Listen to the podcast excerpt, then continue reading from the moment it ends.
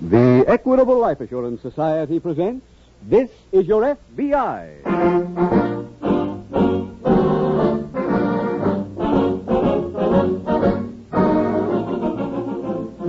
This is Your FBI, the official broadcast from the files of the Federal Bureau of Investigation. Presented transcribed as a public service by the Equitable Life Assurance Society of the United States and the Equitable Society's representative in your community.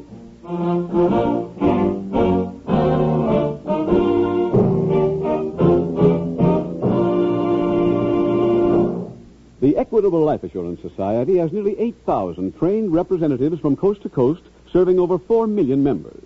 Tonight, an Equitable Society representative has an important message on Social Security. We were all keenly interested to hear the news about Social Security. Benefits have gone up from 50 to 100 percent. Ten million more people have been taken into the security fold. What does this mean to you? Are you just starting out with Social Security, or have you been covered all along? In either case, your future has changed. Now is the time to give it a careful once over. To help you, the Equitable Society has revised its famous fact finding chart for fathers and mothers. In just 14 minutes, Mr. Keating will explain just how this chart can help you.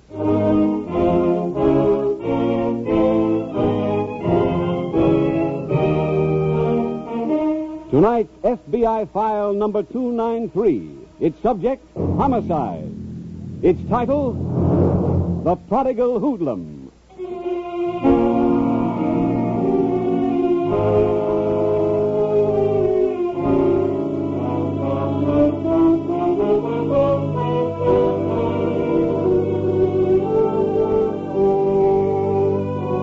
Those who have gone most deeply into the problem of juvenile delinquency agree on this one point. Among youthful lawbreakers, there is no common denominator. Some are bright boys, some are duller. Some come from broken homes, some from well to do families. Similarly, each young criminal is what he is for many different reasons. No one factor is entirely to blame. That is why there is no single cure all for the problem of juvenile delinquents or for any individual who is classified as such. Tonight's case from the files of the Federal Bureau of Investigation is an example of this.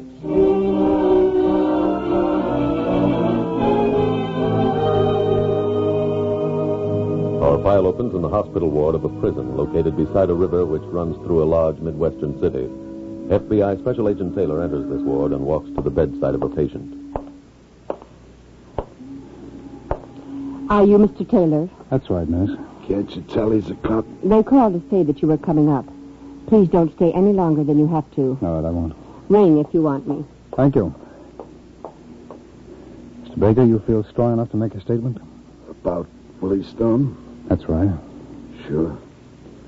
What do you want to know? Everything. Well, guess it won't hurt to tell you. Maybe I ought to start at the beginning, huh? Please.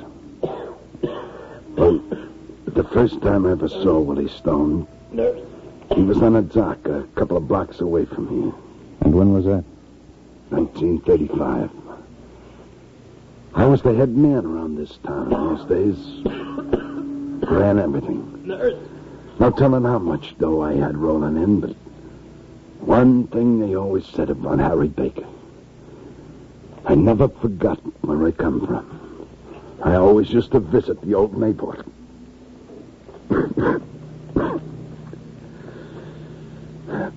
this day I'm talking about, I went down with Steve. Steve Conway, one of the guys on my payroll. We'd been to the candy store and the pool room and the other joints I used to hang out. Finally, we got to the dock I can't use for swimming when we was kids. There was kids there that day too. Hey, Harry, get a load of them kids. They don't look like they're worried about much. Why should they be? When I was their age, I never had no trouble Hey, where are you going? Swimming. Let's get it up. I'm broke today, Willie. Now you don't get wet. oh, I'm I'll pay you tomorrow. Go and don't go in. A dime and no swim. But all the other guys. They pay. Don't get a dime and come back. Ah. What a touch. Nobody will ever run a benefit for that kid. it don't look like he needs one now either. I can see myself doing the same thing 30 years ago. You charged the other kids for going in? I had another racket, but I was like him. Hey, kid! You talking to me? Yeah, come here. You want to see me? You come over here. Okay. Hey, what's your name, kid? You cops. now, nice racket you got. If you want a piece, the answer is no. How much do you make here, kid? How much you make in your business? That's right, kid. Don't let anybody look at the books. Here, here's a sawbuck. Buy yourself a cash register. Oh, thanks. Come on, Steve. I'll take the car back myself. Well, uh, what about me? Stick around. Find out about that kid. Get his name and where he lives. I want to see him. But when you met Willie Stone before he cut his eye teeth, Yeah, how old was he then? 14. His folks were dead, and he lived with his sister. She worked in an office for 25 a week. One day I went down to see her. They lived in a cheap flat on the same block where I grew up. Yes, I'm Betty Stone. I'd like to talk to you about your brother. Is he in trouble? No, but he will be unless he gets straightened out. I know. But I can't do anything with him. I'd like to help you if you'll let me. Who are you? My name is Harry Baker. The Harry Baker? Mm-hmm. Get out. Well, you haven't heard what I want to say. I don't care. You'd probably like to help Willie so he can grow up and work for you. Now, you're wrong, miss. Well, then why should you care about him? I saw him on the 10th Street Pier a couple of weeks ago. The boy looks like I did, thinks like I did.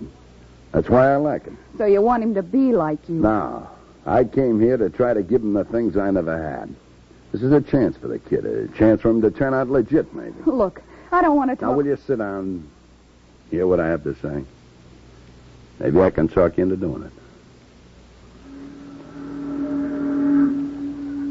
Well, I did talk her into it. I gave her some dough, and Willie went to school. He never knew it was coming from me. We made up some kind of a story about her winning the sweepstakes. Message for you, Mr. Taylor. Oh, thank you, nurse. It's from Memorial Hospital, Baker. They say that Willie Stone's condition is still critical. You want to hear the rest of the story? Yeah, yeah, please, go ahead. A lot of time went by before I saw Willie again. About four years, I guess it was. I used to send dough to the sister, and she kept the kid in school. And then one day, Steve come busting in. Harry. Harry, uh, the kid's outside. Who? Willie Stone. Willie Stone. What's he doing here? I don't know, but he's asking for you. Well, what do you Oh. figure? Oh, Baker. I remember me. The kid on the dock, Willie Stone. Yeah, sure. Like to talk to you. Okay, come on in. Uh, wait outside, will you, Steve? Yeah, sure. Sit down, kid. Well, thanks. Oh, you're growing up, ain't you? Uh, guess so. Ah, that wardrobe. Looks like you're doing okay. Thanks to you. What do you mean? Eh, don't try to cover, Mr. Baker. I know the whole score. You bought me these clothes. You sent me to school. And where did you get that? From a letter you sent to my sister. It had this check in it. How come you to read the letter? I opened it. You think that was right? Well, that's what you do, ain't it? Now, wait a minute, kid. Look, I didn't come here to complain about that. I don't mind you paying for my education. I just want to pick the subject. Huh? You sent me to the wrong kind of school. You want to go someplace else? Yeah. Here. I don't get it. I want to go to school here in the office. I want to learn the rackets. That's not what I sent you to school for. Look, I want a job with you. Do I get it? No. You're going back to school, and you're going to stay there till you finish.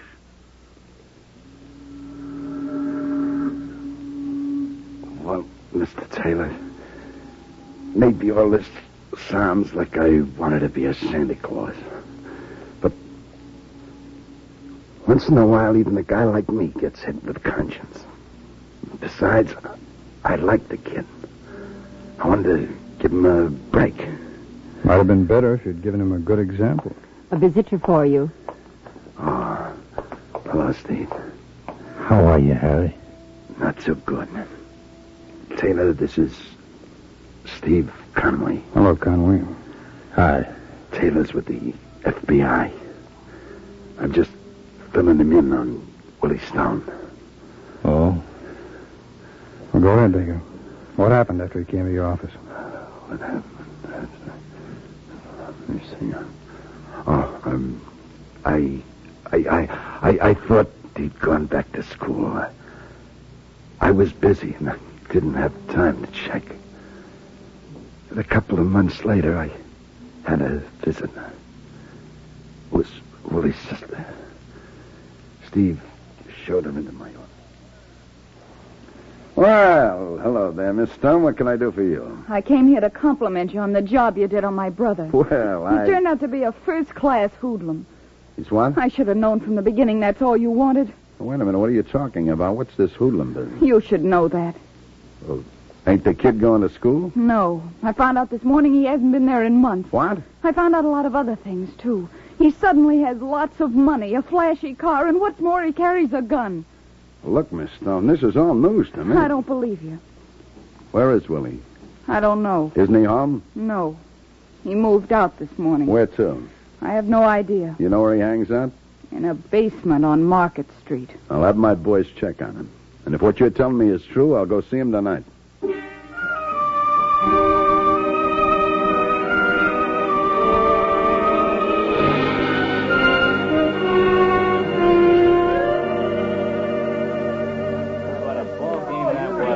All right, all right, you guys. Meeting's call order. Well, we'll start this end of the table. Let's see it mule, Frankie. Here's 110 bucks. Every store paid but the Broadway tailor shop. He still refuses to join? Yeah. Says he don't need protection. We'll figure a way to change his mind. All right, Joey, let's have your report. What did you... See who it is, Frankie. Right.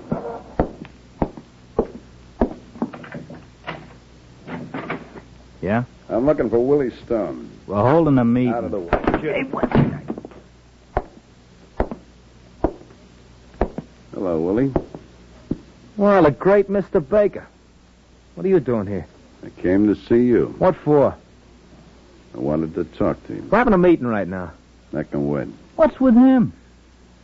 Ah, looks like you got yourself a little organization here, Willie. That's right. Seems real familiar. You know, I got my start in a cellar just like this. It was only three blocks from here. This going to be the story of your life? No, it's openers for a little advice. When I started in one of these cellars, there was nobody around to help me. Nobody around to give me a break like I want to give you. Now, look, Let Baker... me talk. I want you to go home, kid. Back to your sister. And I want you to go back to school. Not a chance. Look, you got to finish what you started. I'm starting here. No, you're not. Let's see you stop me. Come on, show me how you do it. Got it, kid. Ah, how do you like this, boys? He don't want no action. Maybe this'll change his mind. I'm sorry you did that, Willie. Get out of here. All right, kid. I'll go.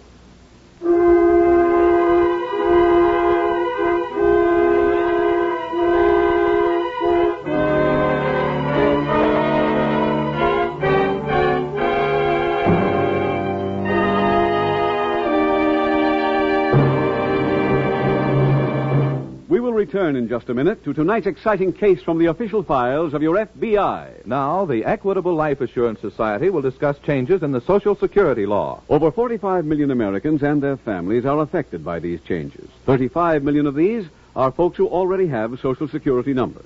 Their benefits have been increased 50 to 100 percent. The remaining 10 million are the newcomers to Social Security, now covered by the law for the first time. As soon as the president signed the amended Social Security law, the Equitable Society started to prepare a new and revised edition of its famous fact-finding chart for fathers and mothers. This was done in the belief that every intelligent American would want to take a fresh look at his financial picture to see how the changes in Social Security have affected him personally. What you do when you get this fact finding chart is very simple. You imagine that death has taken you before your time. Your income has stopped, but your kids still have the same appetite for food, the same ability to wear out shoes. How much money will your wife need to cover the monthly expenses she will have to face? The fact finding chart for fathers and mothers will give you a reliable and accurate answer. With their new Social Security benefits, how many additional dollars will they need every week to be well fed, well housed, well clothed until the youngest child finishes high school? In five minutes, the fact finding chart for fathers and mothers gives you an answer, guides you every step of the way with easy to understand pictures. Once you have the facts, you can plan intelligently. Chances are that with your new Social Security benefits, only a small amount of additional life insurance will give your family complete security. Your equitable representative will work out a sound program for you. The first step is to ask him for a copy of the revised fact finding chart for fathers and mothers. No charge, of course. So get in touch with your equitable representative or write care of this station to the Equitable Life Assurance Society of the United States.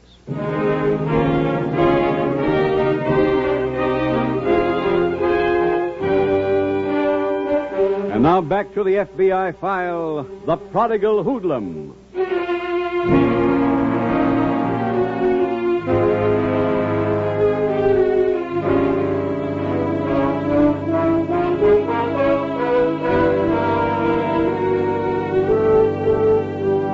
Tonight's case from the files of the Federal Bureau of Investigation begins back in 1935. One type of gangsterism was passing from the American scene. Hoodlums moved into new pastures, operated new rackets, sometimes retaining the support of corrupt political machines. In some places, these sinister alliances are operating today. Politics and police should have nothing in common. Aroused, alert citizens have kept them apart in many cities. This separation is your best defense against crime. Fight in every way you can against a police force being politically shackled. It breeds Harry Bakers, Steve Conways, and Willie Stones.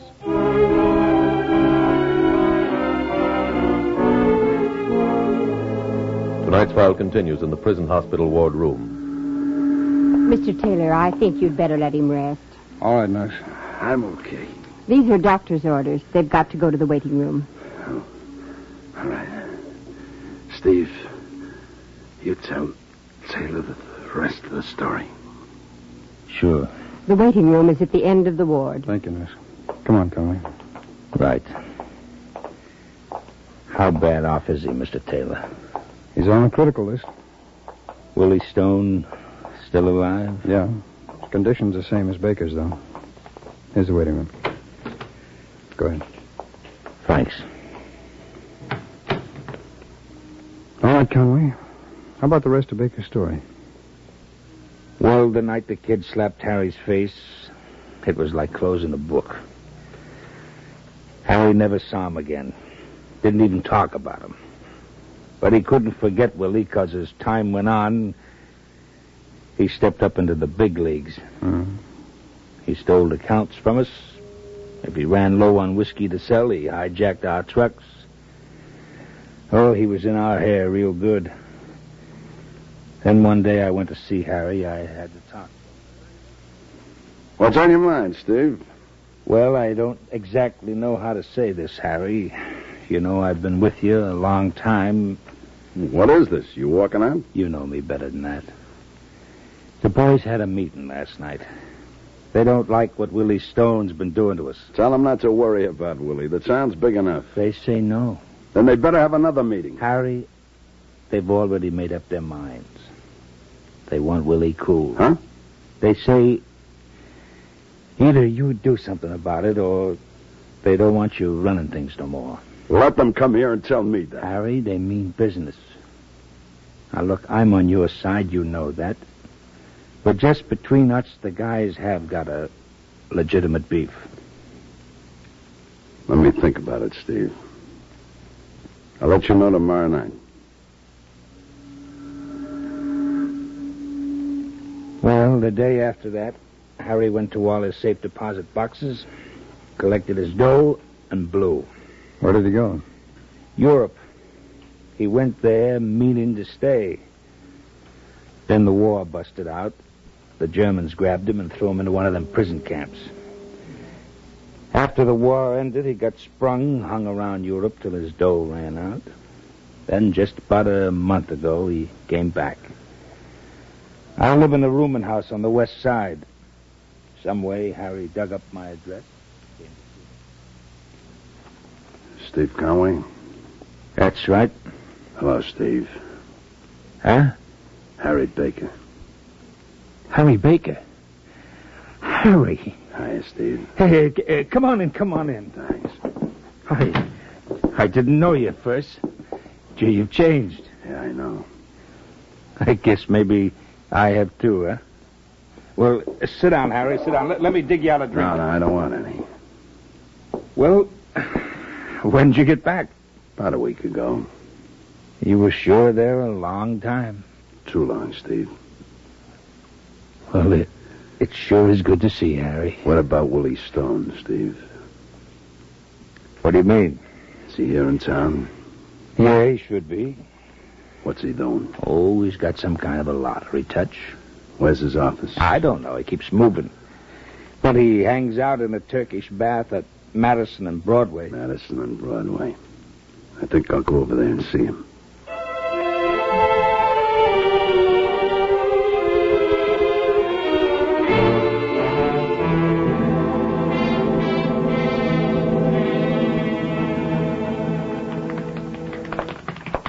Hey, uh, Doc. Eh. me?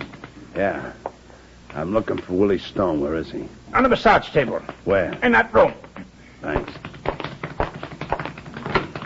Well, it's about time you get. What do you want? Hello, Willie. Who are you? Let's see if you remember. Look, Mac, I'm I don't wanna Harry put- Baker. Well, I Ah. didn't know you. You put on a little mileage. Plenty of mileage. Been a long time. Well, Let's see. Last time I saw you was right when I quit school. I know. I heard you blew the country. Went to Europe, didn't you? Yeah. When you get back. Last week. Well, Hmm, what brought you here? I want to talk to you. That's kind of a old habit of yours, huh? Look, catch me some other time, will you? I'm waiting for a massage. What are you doing? Locking the door. Oh, wait a minute. What are you Stay thinking? on the table, Willie. I got a gun here. What is this? I told you I wanted to talk. You just lay back and listen. Anybody ever tell you, Willie, what happened just before I went to Europe? Why I went? No. Well, my boys had a meeting. They said they didn't want to go along with me anymore unless I took care of you. I just couldn't do it. That's why I blew. Am I supposed to say thanks? No. All you got to do is listen. You see, I thought I was right in everything I'd ever done with you. Picking you up, sending you to school, and then running away so as not to kill you. Yeah, I thought I was right until there was a war and I wound up in a prison camp in Belgium. I met a guy in the camp, a doctor. We shared the same cell. and This doc was a real bright guy. Knew all the answers about what went on in people's heads. Look, what are you telling me all this for? Because it's about us. One day I told him about you and me, the whole works. From that day on the docks till the time you slapped me in that cellar. I also told him about running away because I couldn't kill you. You know something, Willie? He come up with an answer. An answer to the whole thing. He said the reason I couldn't kill you was because you were me. What? This was something I built up in my own mind, like a like an image, he called it. Built it up until I got to thinking we were almost the same person. I couldn't destroy you, he said, because then I'd be destroying myself. Do you get that, kid? Do you see what he meant? No. Well, I did.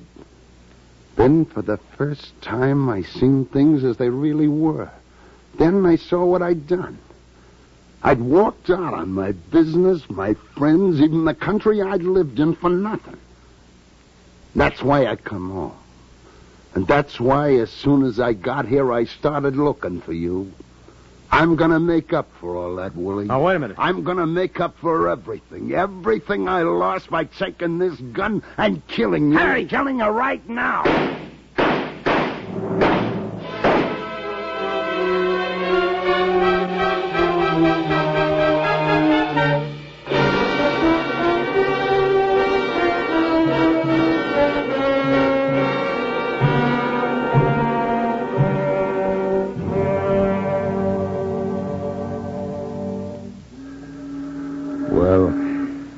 rest of the story you know.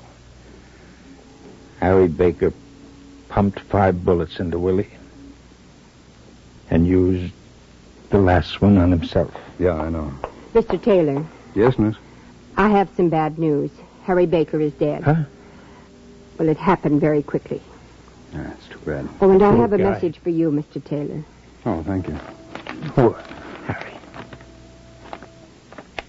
Nurse, did you record the time that Baker died? Yes. Let's see.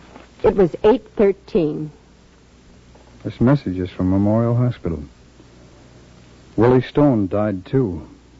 At exactly 8.13.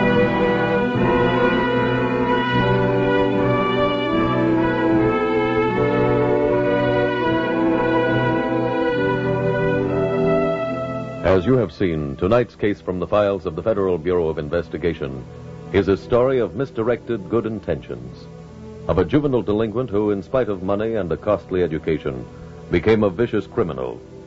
Yes, there is no royal road to good citizenship, no easy way to curb juvenile delinquency. It is a known fact that there are two requirements of normal childhood love and example. Had Harry Baker realized this, had he set Willie a good example, had he made the effort to give him intelligent discipline, understanding guidance instead of mere dollars, this file might have had a different conclusion. As events turned out, however, this ending was inevitable. For as long as our society breeds Harry Bakers and Willie Stones, the Federal Bureau of Investigation will never rest until every one of them is either dead or behind prison bars.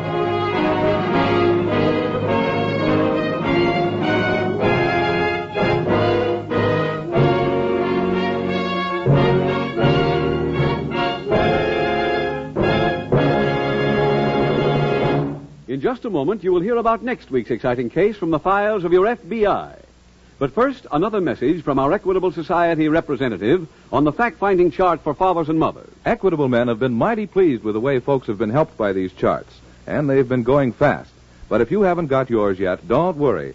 If you act quickly, you can still get one without obligation. Just ask your Equitable representative for the fact finding chart for fathers and mothers, revised to fit the new Social Security law. Or send a postcard care of this radio station to the Equitable Life Assurance Society of the United States.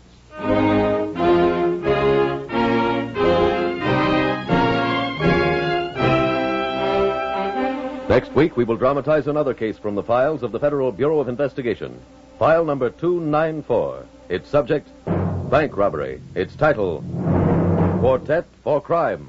The incidents used in tonight's Equitable Life Assurance Society's broadcast are adapted from the files of the Federal Bureau of Investigation. However, all names used are fictitious, and any similarity thereof to the names of places or persons, living or dead, is accidental.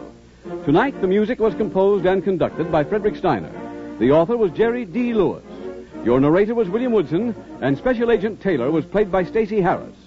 Others in the cast were Anthony Barrett, Ted DeCorsia, Barbara Fuller, Isabel Jewell, Wally Mayer, Jeffrey Silver, and Gil Stratton Jr. This is Your FBI is a Jerry Devine production.